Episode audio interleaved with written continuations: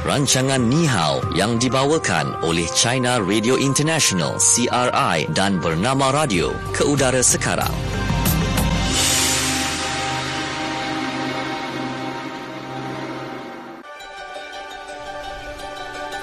Okey, kembali waktu ini kita di bernama Radio Stesen Berita Bisnes Anda. Hmm. Dan tibalah masa ya untuk kita sama-sama dengarkan program Ni Hao yang dibawakan oleh China Radio International dan bernama Radio. Ya, jangan lupa untuk kuis kenali China kita akan bawakan selepas uh, fokus Malaysia seketika nanti uh-huh. wang tunai RM50 menanti anda. Okey. Yeah. Jadi untuk uh, hari ini kita nak berbicara uh, lebih lanjut dalam topik-topik uh, di uh, dalam program Ni Hao ini kita bersama dengan rakan kita di China Radio International Beijing China kita ada Izati. Hai Izati. Hai, apa khabar Natasha? Baik. baik. Okey, kami baik-baik saja di sini. Kan Izati pun nampak. Ya, saya saya rasa cuba gembira mendengar suara Natasha dan Shu yang begitu ceria. Ya, oh, betul, okay. betul. Kami juga suka melihat uh, Izati uh, di kaca uh, komputer ini. Ya. Ah, kan. Oh, ceria juga. Okay, tapi, terus sama muda. okay.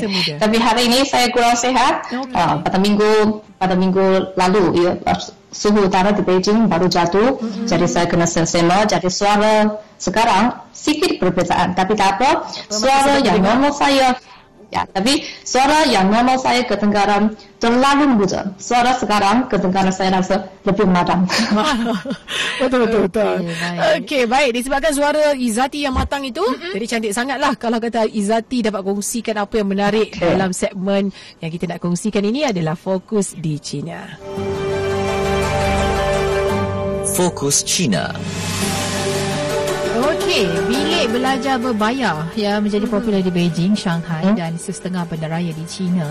Dalam cuti panjang Hari Kebangsaan China, bilik belajar berbayar di pandai-pandai berkenaan tidak uh, awak kata dah te- ditempah ataupun penuh. Mm-hmm. Ya, uh, full book lah kiranya. Mm-hmm. Betul. Okey, jadi harganya mm-hmm. uh, 5 uh, yuan.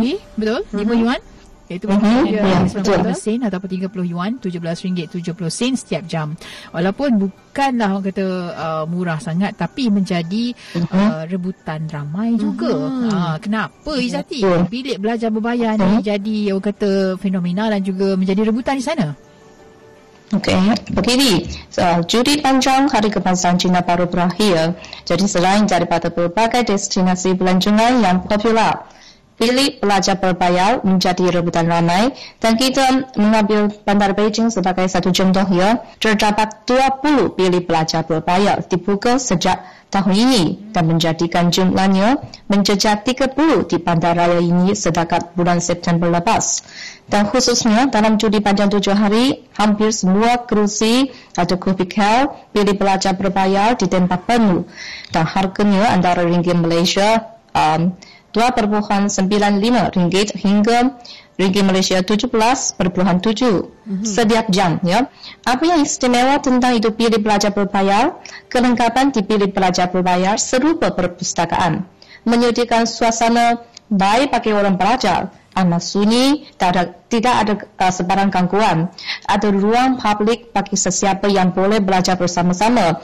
Jadi uh, seperti satu meja besar yang boleh meletakkan empat atau lima kerusi. Uh, ada juga yang amat pribadi menyediakan berbagai cubicle yang menyediakan lampu meja, pengejas dan komputer. Hmm. Jadi selain itu minuman seperti teh dan kopi juga disediakan pada bila-bila masa.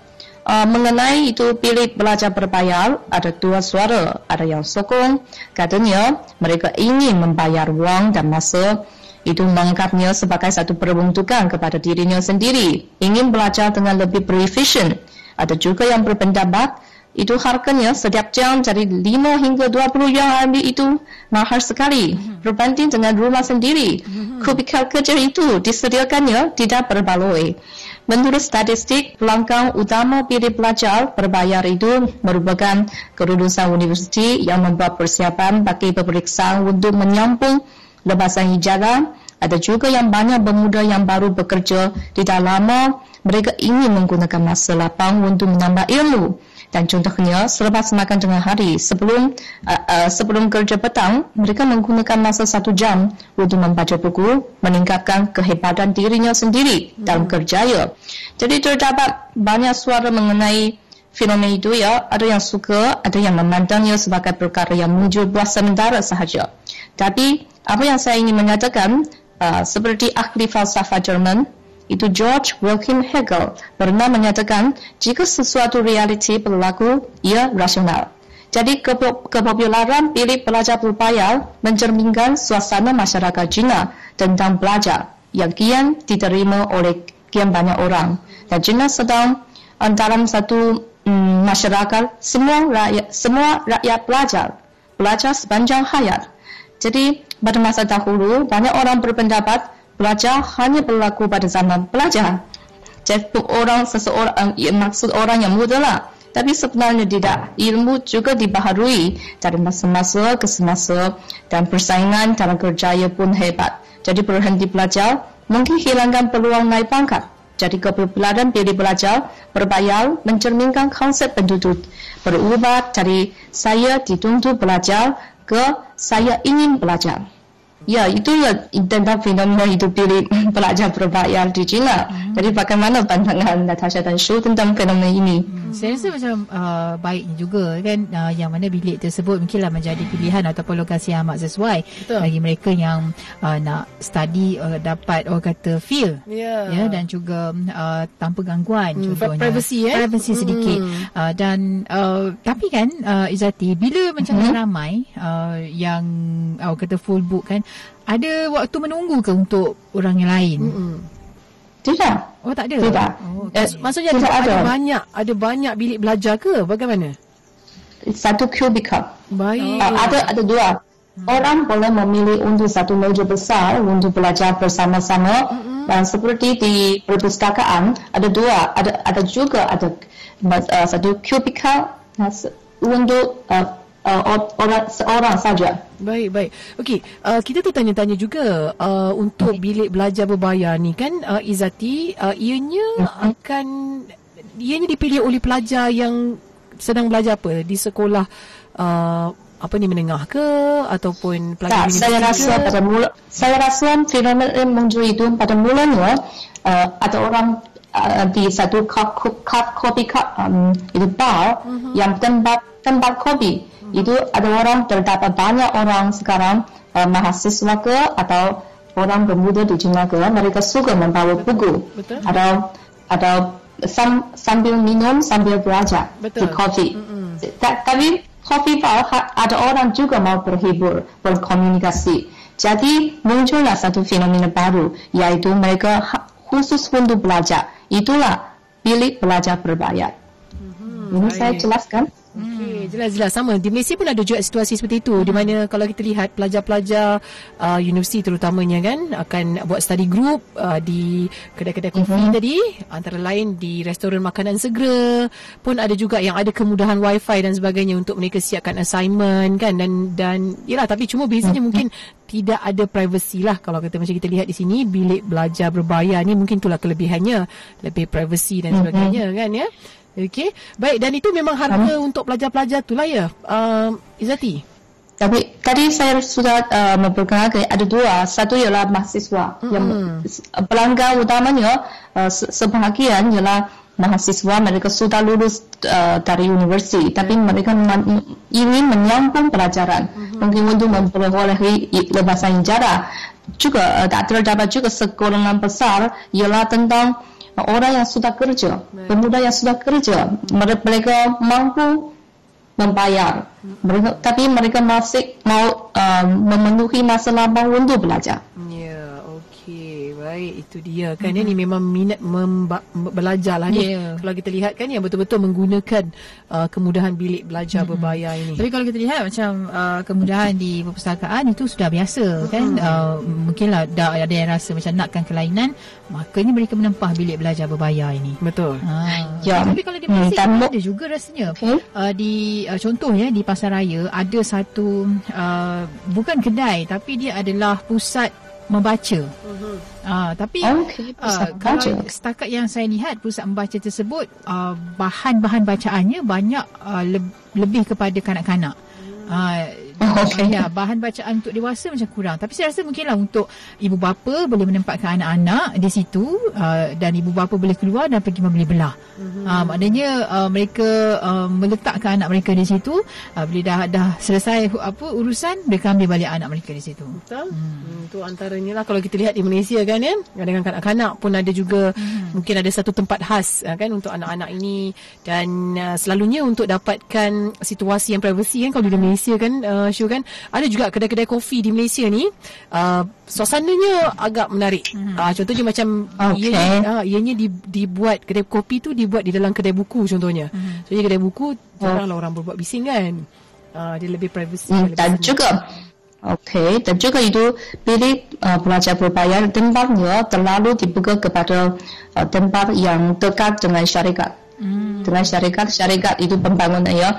Mereka uh, orang yang sudah pergi lebih mereka uh, mampu untuk membayar dan suka uh, sudi memperuntukkan masa dan wang kepada dirinya sendiri. Hmm, itu dia. Okey, hmm. fokus di China kan ya tentang Bilik belajar berbayar. Tepat sekali. Okey, baik. Pilihan. Hmm, kita nak beralih pula ke dalam segmen fokus. Apa kata anda? Fokus. Apa kata anda? Okey baik, soalan yang kita ajukan di Facebook Bernama Radio kami alu-alukan uh, pandangan daripada anda iaitu pasti setiap orang mempunyai pengalaman dan kenangan mengenai belajar. Ha, uh-huh. Ada yang penuh dengan tekanan, ada yang agak mencabar dan ada juga yang amat berharga buat sepanjang hayat. Jadi boleh kongsikan pengalaman anda mengenai belajar. Tak kira lah dekat sekolah ke, dekat universiti ke, Betul. kan mesti ada kenangan tersendiri. Ya, okey. Baik, menarik apa yang dikongsikan oleh Sharifah ini. Dia kata ingat lagi zaman masa belajar sekolah menengah tengah katanya waktu itu uh, belajar kalau study group dekat kantin dah penuh uh, kan ya perpustakaan pun ramai juga orang jadi buat study group dekat mm-hmm. padang sekolah Ah, tapi wow. bila duduk kat padang sekolah, tak tahulah sebenarnya study ke tengok orang main sukan. Oh, biasalah tu zaman-zaman sekolah ni kan. Saya pun pernah lalui juga situasi seperti itu kan. Ya. Belajar sikit, mata tengok orang main sukan. Okey, baik. Dan uh, kata Hafizuddin, uh, saya dulu uh, zaman belajar di universiti, saya tak pernah pun pergi library dekat universiti. Wow, hebatnya. Ya, betul uh, tu. Sebab ada, ada, memang ada. Saya dulu masa belajar dekat U, ada kawan saya, dia suka macam tu. Dia suka sendiri duduk dalam bilik dan dia study seorang-seorang. Betul. Uh, dia tak hmm. suka ada Sama study group kan? ke apa. Dia hmm. kata study group ni merepek je banyak gelak dia cakap. Ya, setuju juga tu. Ha. Kan ya. Okey dan antara lain juga yang uh, turut berkongsi ni Firdaus dia kata uh, macam kami kalau lelaki ni belajar senang je dia kata hmm. kan kat kelas tu boleh bagi tumpuan kalau kata perlu masa buat assignment tu uh, barulah kita berkumpul ramai-ramai untuk share idea hmm. hmm. okey dan kata uh, Wani dulu masa dekat you uh, apa sambil belajar sambil bercinta oh. oh maknanya buat study group ni dengan pak lah okey uh, dengan boyfriend sama-sama pandai uh, sama-sama pandai eh. mudah-mudahan katanya alhamdulillah grad juga sama-sama alhamdulillah, alhamdulillah. itu dia uh, kalau uh, untuk pengetahuan ataupun informasi Izati ya, di Malaysia sekarang adalah musim graduasi. Betul. Betul? Musim mm-hmm. convocation bagi yeah. pelajar-pelajar universiti yang dah tamat belajar. Mm-hmm. Hmm, jadi kalau lihat di Facebook Nara Radio ramailah yang kongsikan gambar dah tamat belajar, yeah. pakai jubah convocation. So, satu kepuasan kan sebenarnya. Satu kepuasan. Setelah hmm. ialah melalui sampai ke graduasi tu kalau kita lihat. Tapi zaman zaman belajar ni dia macam-macam kan. Macam Liana ni dia kongsikan uh, ingat lagi kalau kita nak belajar saya datang daripada keluarga yang sederhana. Mm-hmm. Jadi kalau nak nak beli buku pun kadang-kadang berkira-kira juga. Jadi mm-hmm. terpaksa pinjam daripada kawan-kawan katanya. Mm-hmm. Okey, hmm. baik. Itulah dia. Okay. Sebab buku dekat universiti bukannya murah. Murah, eh? tebal-tebal pula tu kan Syukan. Tebal dan mahal. Hmm, mahal okay. tu. Yalah ilmu kan bila Betul? dia kata lagi tinggi tu, lagi mahal yang boleh kita apa pertaruhkan lah. Lepas sekali. Uh, hmm. Okey, baik dan juga kata uh, Alimuddin, uh, sememangnya belajar ni membawa kepada uh, orang kata kegembiraan yang tersendiri kan tapi yang penting ya, apabila setuju. Mhm. kita uh, belajar pastinya universiti kehidupan itu sebenarnya mengajar kita tentang ilmu untuk terus hidup mm-hmm. betul juga kan betul kan ya pengalaman hidup kita tu ya, sebenarnya uh-huh. yang banyak mengajar kita mm-hmm. Riana katanya kalau teringat balik zaman universiti zaman-zaman belajar ni tak tak fikir apa dah katanya mm-hmm. sebab apa kita memang fikir tentang uh, nak lulus dalam kos yang kita ambil mm-hmm. jadi memanglah kalau belajar tu tak kira masa katanya lepas balik ke kuliah Ya, betul. Sebab je dulu uh, kalau pengalaman pengalaman saya dulu kan, kita belajar biasalah assignment uh-huh. ataupun tugasan yeah. memang banyak kan. Uh-huh. Uh, ada juga orang yang suka kumpul bila dah sampai uh, deadline tu, uh-huh. barulah dia dia bekerja keras untuk siapkan semua. Walhal sebelum ni dah banyak masa. Dia banyak masa. Dia tak last minute last minute uh, dia suka jenis last minute person ni Betul. memang saya rasa kagum jugalah. Dia boleh siapkan dalam masa uh, hujung-hujung masa tu yeah. dan boleh hantar pada tempat masanya. Oh, kan dia memang macam-macam jenis lah kalau dilihat kan dan kita kalau kita sendiri pun di kalangan kawan-kawan kita waktu zaman belajar tu memang ada yang macam tu. Mm-mm. Yang bijak tapi buat kerja last minute, yang memang yang kaki buku ni, ulat buku ni kan dia punya takut lah bila time eh, time time exam mm-hmm. time submit uh, apa ni uh, assignment dan tugasan mm-hmm. dan sebagainya ui macam-macam ada kalau kita lihat kan yeah. uh, jadi itu yang jadi kenangan manis tu sebenarnya betul sebab ada yang yang jadi macam orang lain sibuk study nak siapkan tugasan semua untuk apa exam dan sebagainya tapi dia boleh main game lagi ah ada juga ah betul, dia betul. boleh boleh lagi macam relax mm. boleh tidur ah biasanya orang macam tu yang dia akan fall flat ah okay. Betul-betul. Kan? Uh, Dia lain macam sikit. Dia punya kreativiti Dan juga idea dia. dia Nak menjawab soalan tu hmm. Kita rasakan ya? Hmm, Penuh dengan kreativiti Itulah dia. Yeah. Okay Antara yang uh, uh, Tapi semua ini uh, Tentang itu Kenangan di, di Yang berlaku pada uh, ma, uh, Sekolah Atau hmm. universiti. Hmm. Apa yang Apa yang ada kawan Yang sudah bekerja Yang masih ingat Dia masih perlu belajar. Ah, ada Natasha. Ha. saya lah, saya orang dia. Ha, betul lah juga tu kan eh. Ha, salah betul lah. Kita bekerja ni pun kena belajar juga. Kena. Kan? Dia sebenarnya kadang-kadang Izzati dia macam kena uh, tiba-tiba peluang tu ada. Ha, jadi kita ambil lah peluang tu kan Mm-mm. mengikut kesesuaian juga. Kalau dirasakan macam tak sesuai dengan kos kita dengan kehidupan dia uh, career hmm. kita mungkin kata kita boleh fikir lagi lah untuk hmm. buat keputusan. Tapi kalau kata berkaitan ada sebab dia ada orang um, memang majikan yang menggalakkan dia sambung belajar. Betul, pun ada juga macam tu Izzati. Hmm. ah, seronok memang dapat support daripada majikan mereka. Uh, ada ada yang memang Izzati kata dia minat. Memang ada orang ni dia punya passion adalah untuk belajar dan belajar. Cuba bayangkan diploma ada dua jenis khusus diploma hmm. tiga jenis empat jenis. Saya pun tak dapat bayangkan hebatnya dia ni punya minda. Betul. Sebab ada orang yang nak men, apa orang kata uh, menceburi bidang yang lain daripada yang lain. Hmm, uh, contohnya mungkinlah dari segi peningkatan kerjaya hmm. ataupun mungkin dari segi uh, nak tambah ilmu kan dan ada juga kos yang kita, sebab kita jangan jangan salah tafsir. Mungkin ada orang uh, belajar tapi bila bekerja kemudian dia ambil kos tu lain pula daripada Pada, bidang dia. Yeah. Tapi sebenarnya mungkin dia rasa ada kaitannya bidang tersebut dengan kerjayanya. Betul. Hmm. Oh, kan eh? jadi masing-masing ada alasan yang tersendirilah sebenarnya kan uh, apa ni bila mereka sambung belajar kan hmm. ke peringkat yang lebih tinggi. Tapi apa yang Farida tanya ni memang win. Kenapa ha? masa study dulu duit sikit pun masih boleh bajet. Ha, itu lah kelebihan. Bila kerja gaji banyak tak boleh bajet. Itulah kelebihan kita jadi student sebenarnya. Kan dia memang sebab pun, tak ada fikir apa. Tak ada fikir nak bayar bil, tak ada, tak ada fikir nak bayar komitmen lain kan. Tapi bila kerja, ah ya kita pun beli macam-macam yeah. kan. Lepas tu nak kena tangguhlah komitmen tu semua. Betul kan ya. Hmm. Dan Zainuddin kata kawan yang baik dengan kita masa orientasi tak semestinya orang sama di hujung semester. eh tapi saya ya saya orang yang saya kenal masa uh, orientasi dan saya grad sama-sama dengan dia. Ha, orang yang sama lah Orang yang sama. Ha. Ha. Saya pun rasa bukan satu semester tau. Saya rasa sepanjang kursus tu ya, ya adalah ya, ya. kawan yang sama. Sebab dia satu kursus kan dengan kita. Mm-hmm. Hmm, lain macam kan Zainuddin ni? Mungkin sama macam Hezri kot dia ni. dia suka berkawan. Dia suka berkawan dengan orang lain-lain. Orang lain-lain. Ah, ah biasalah tu. Okey, itu dia antara komen yang kita sempat kita bacakan ya pada hmm waktu ini. Okey, baik kita berehat seketika waktu ini. Kejap hmm lagi nanti kembalinya kita kita akan kongsikan apa pula yang menarik dalam segmen Fokus Tim Malaysia. Jadi terus dengarkan kami di Bernama Radio.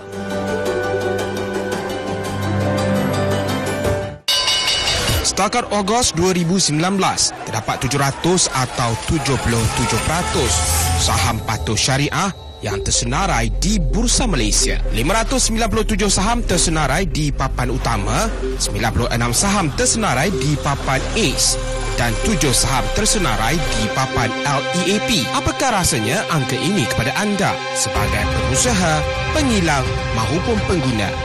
Analisis pasaran serta kesannya kami kongsi di Bernama Radio. Bernama Radio, stesen berita bisnes anda.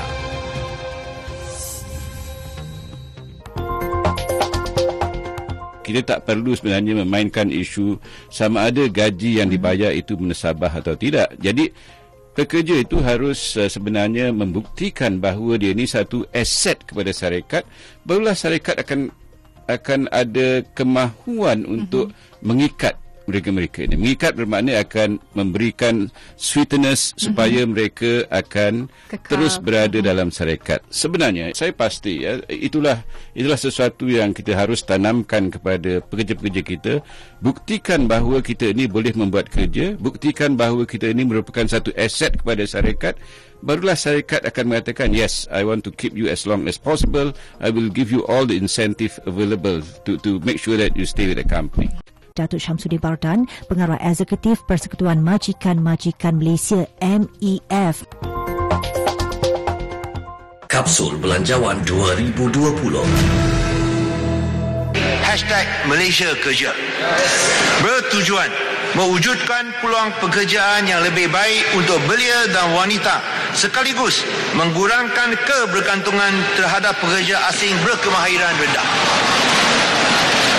Secara ringkasnya, hashtag Malaysia Kerja dibagikan kepada empat program yang disasarkan kepada pekerja dan majikan dengan menyediakan pelbagai insentif seperti berikut.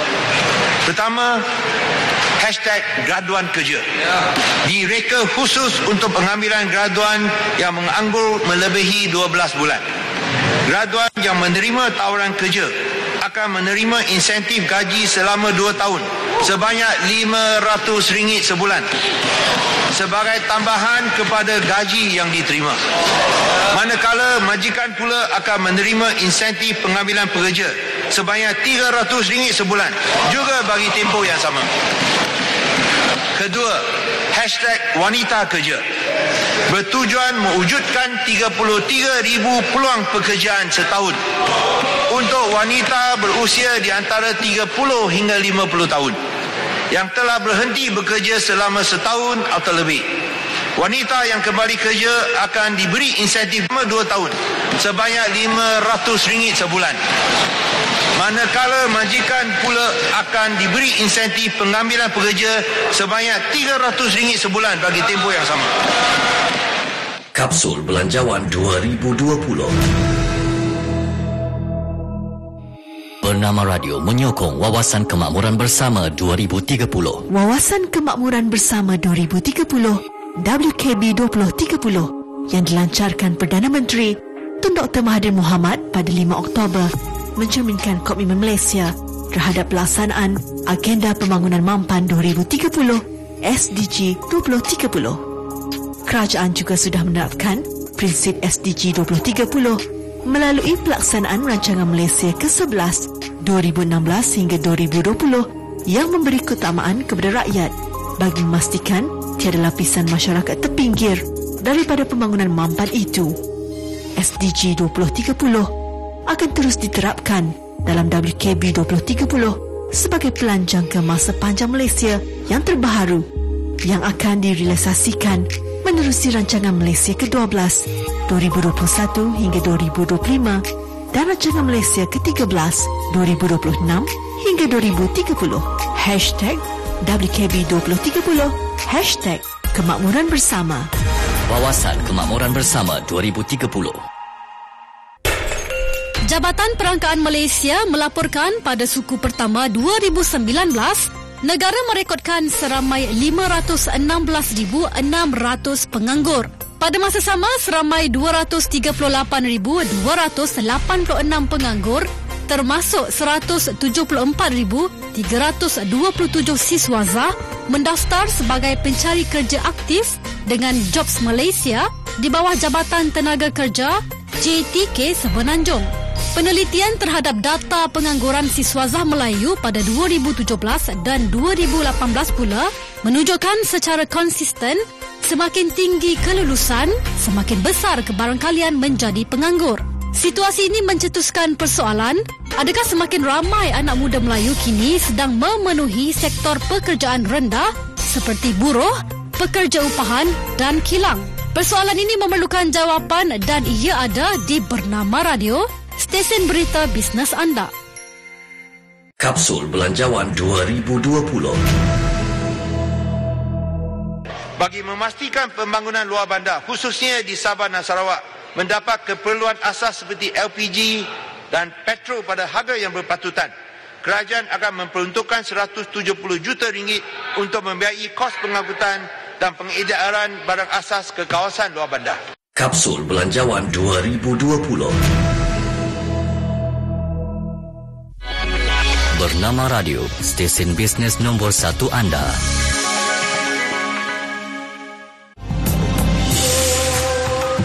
Teruskan mengikuti rancangan Ni Hao yang dibawakan oleh China Radio International CRI dan Bernama Radio.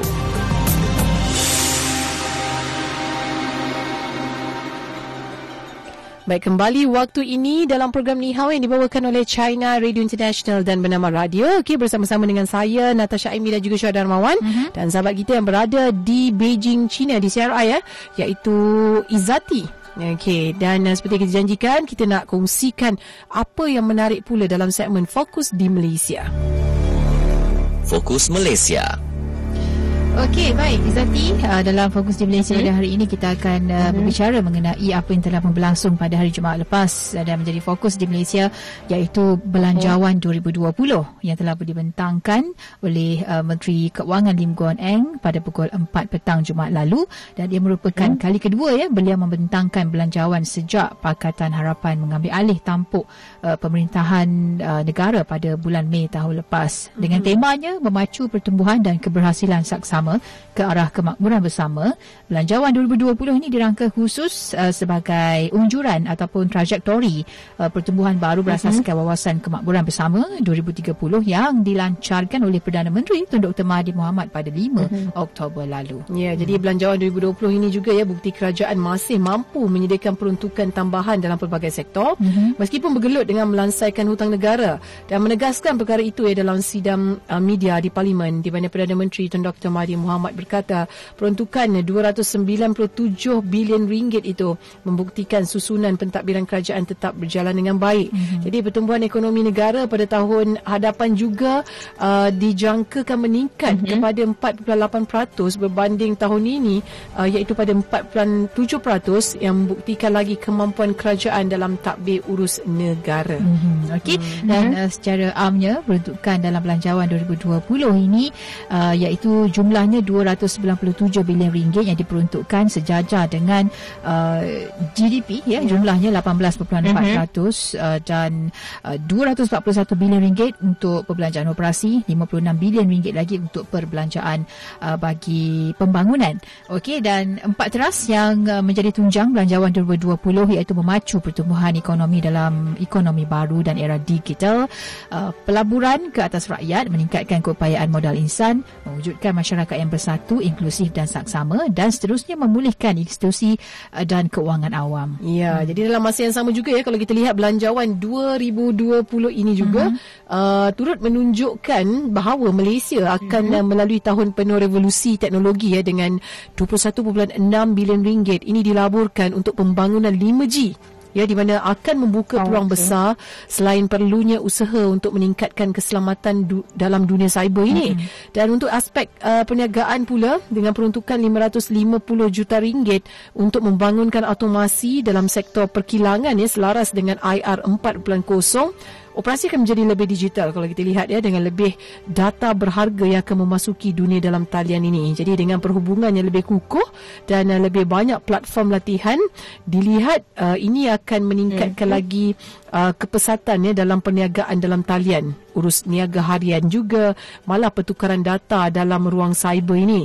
Jadi tanggungjawab terbesar terhadap uh, keselamatan terletak di bahu organisasi baik orang awam maupun orang swasta. Ini bagi melindungi rakyat Malaysia daripada peningkatan serangan cyber itu. Hmm. okey yang lebih penting organisasi bukan sahaja perlu uh, menumpukan uh, perhatian kepada meningkatkan kemahiran pekerja untuk memanfaatkan penyelesaian digital baru bahkan turut menilai semula pengetahuan mereka mengenai pengetahuan dalam melindungi maklumat dalam talian. Sebabnya memanglah kita nak maju tapi dari sudut uh, keselamatan itu menjadi yang kata pegangan utamalah uh, sebab kita tak nak nanti bila kita maju dalam teknologi tapi data pun boleh diakses oleh orang lain mm-hmm. kemudian maklumat kita yang yang yang uh, sepatutnya menjadi privacy Betul? boleh dilihat oleh orang lain. Ya hmm. kan ya dan uh, kita uh, juga ada kongsikan kalau kita lihat dekat sini kan berkaitan dengan teknologi ni mm-hmm. uh, di mana uh, dana yang disuntik itu menggalakkan lebih banyak sebenarnya projek-projek rintis ya aplikasi digital bagi drone penghantar Ya. kenderaan pandu sendiri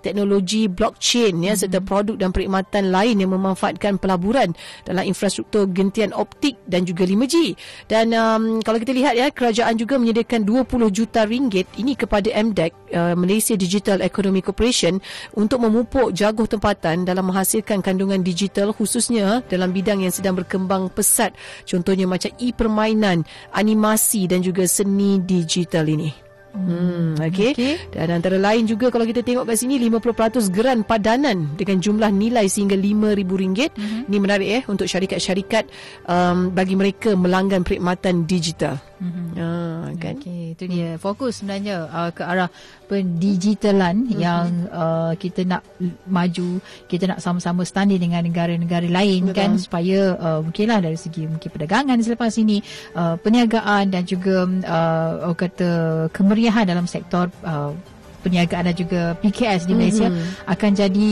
uh, lebih lagi bukan Ya. sahaja di peringkat domestik malah uh, boleh Ke peringkat antarabangsa, lebih eh? mudah sebenarnya ke peringkat antarabangsa. Betul, tepat sekali. Platformnya dah ada dah di situ. Mm-hmm. Okey, baik. Itu dia fokus di Malaysia. Okey, saya rasakan ramai yang tak sabar-sabar mm-hmm. okey untuk menyertai kuis kenali Cina juga. Ya. Okey, jadi kita nak dengarkan juga soalannya apa ya Izati?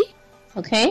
Dan soalannya, setakat bulan September tahun ini terdapat berapa bilik pelajar berbayar yang beroperasi di Beijing?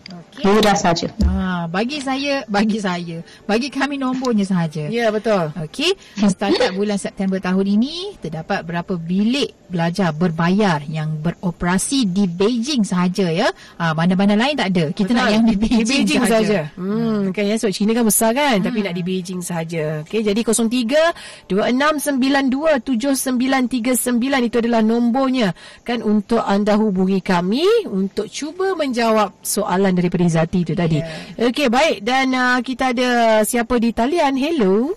Cik Chin sini. Cik Cik Chin. Chin. Cik Chin dari mana? Dari Kuala Lumpur. Kuala Lumpur. Okey Cik Chin, boleh bagi kita jawapannya? 30. 30. Okey, bagaimana? Kita tanya dengan Okey, Izzati. tahniah Cik Jin. Ha, okey, tepat sekali. Cik Jin saya rasa ya sahabat lama kita ya. Ya. Baik. Okey. Tahniah ya kita ucapkan kepada Encik Chin boleh bagi uh, butiran diri anda kepada penerbit kami Hizri Rahil. Mm-hmm. Okey, tahniah. Jadi ada RM50 menanti anda untuk esok pula. Ya, okey okay, dalam kuis kenali Cina. Ya. Okey, mungkin ada yang baru mendengar dan tanya macam mana nak tahu jawapannya. Ya. Okey, jawapannya ada dalam segmen yang pertama iaitu fokus di Cina. Kalau anda dengar dengan teliti, Mm-mm. anda akan dapat jawapannya. Ha, Betul, soalan betul. semua berkisahkan apa yang dibualkan dalam fokus di Cina. Ya, tepat sekali. Cukup mudah sebenarnya kan. Dengar Betul. dari awal pasti akan tahu jawapannya. Hmm. RM50 menanti anda. Okey, baik dan kita ke segmen terakhir iaitu segmen belajar bahasa Mandarin. Silakan Cikgu Izzati. Okey. Um, ber- dengan perkataan pertama tentang uh, pelajar ialah 学习学习 intonasi yang sama ya Okey. 学习 Xue Xi. ya tepat Xue tepat sekali pelajar yang baik Okey. yang tentang um, kedua tentang bilik belajar berbayar yang yang kita sudah berbincang dalam segmen pertama 付费自习室付费。付费自习室付费 maksud berbayar自习室 bilik belajar Okey. Eh, itu dulu kita di uh, belajar di universiti di perpustakaan kita semua ada bilik belajar berjumlah tapi saya sekarang uh, 哦，少爷，对待我们比格生怕让这个白白，特别是搞让少爷不露不露个，有的不拉家不露白了。付费自习室，付费自习室，付费自习室，OK，呀，自习室，自习室，自自自习室，自习室，呵呵，也不多，Sugar Skit。Ya, sukar sikit Sebab saya sebutan rasa hampir dalam hampir bahasa sama. yes, ya, ya, ya, ya, ya. Uh. ya, dan dalam sebutan bahasa Melayu memang tidak ada sebutan macam seperti zi, ya, tidak ada sebutan itu. Jadi sukar sikit. Tak apa, mencapai. Tak apa, tak apa, tak apa. Okey Okey. saja. Okey. Mhm. Ada lagi? Akhir, akhirnya ada satu ayat, Okey. 知识就是力量，ilmu ialah kuasa. Ilmu ialah kuasa. Apa tu? Cia, Ya. cia. Apa tadi? 知知知知识不知识 bermakna ilmu，呃，就是 ialah 力量，kuasa kekuatan ya，知识就是力量， Okey. 就是就是就是，betul？就是知识就是力量。就是力量，就是力量。 Ya ya ya. 力量 Betul sekali. Ah, okey okey baik baik baik. Saya cuba yang pertama tadi uh, belajar OK， suaisa. 学习 Okey, okey, salah, salah. salah. Tempat tadi shu shu shu shu ni. Banyak sangat shu shu shu. Okey, baik. Uh, belajar 学习.学习 Okey, 学习. betul sekali. Okey, Terus, bilik hmm? belajar berbayar 付费自习室. Ya betul. Okey, betul. Boleh difahami. Okey okey. Tadi yang ayat Okey. okay. kali apa? Ah, ilmu ialah kuasa. Okey, ilmu ialah kuasa. 知识就是力量。 Boleh difahami. Ah, makasih. Baik. Betul betul hidup ni memang penuh cabaran. Baik, yang pertama adalah belajar Shueshi. 学 tapi tapi ini boleh faham. Ah, ya. Belajar. Uh, okay, okay. uh, saya sudah apa yang cakap dengan Natasha sebenarnya saya sudah faham. Okay. Tapi saya punya standar yang lebih ketat ah, terhadap okay. Natasha. Karena lah belajar yang itu. baik. Oh ya. Yeah. okay. Suasih. Suasih. Okay. Okay. Yeah, yang okay. kedua bilik belajar berbayar.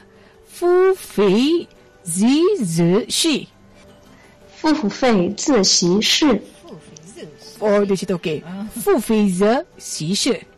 自习ya sedikit memang ini suka sedikit 付费自习室 dapat berlatih Fu Fei dapat dapat Zi Xi Shi.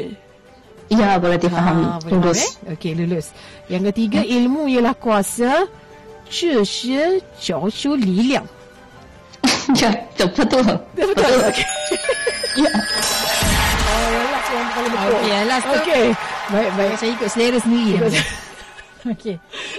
Baik, itu dia sampel pelajar bahasa Mandarin ya bersama-sama dengan Izati. Terima kasih banyak-banyak Izati kerana bersama-sama dengan kami di Bernama Radio. Okey.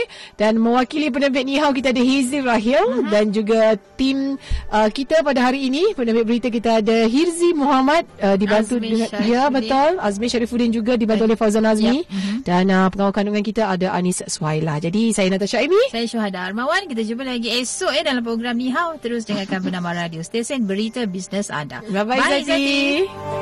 bye bye jumpa lagi Jumpa lagi.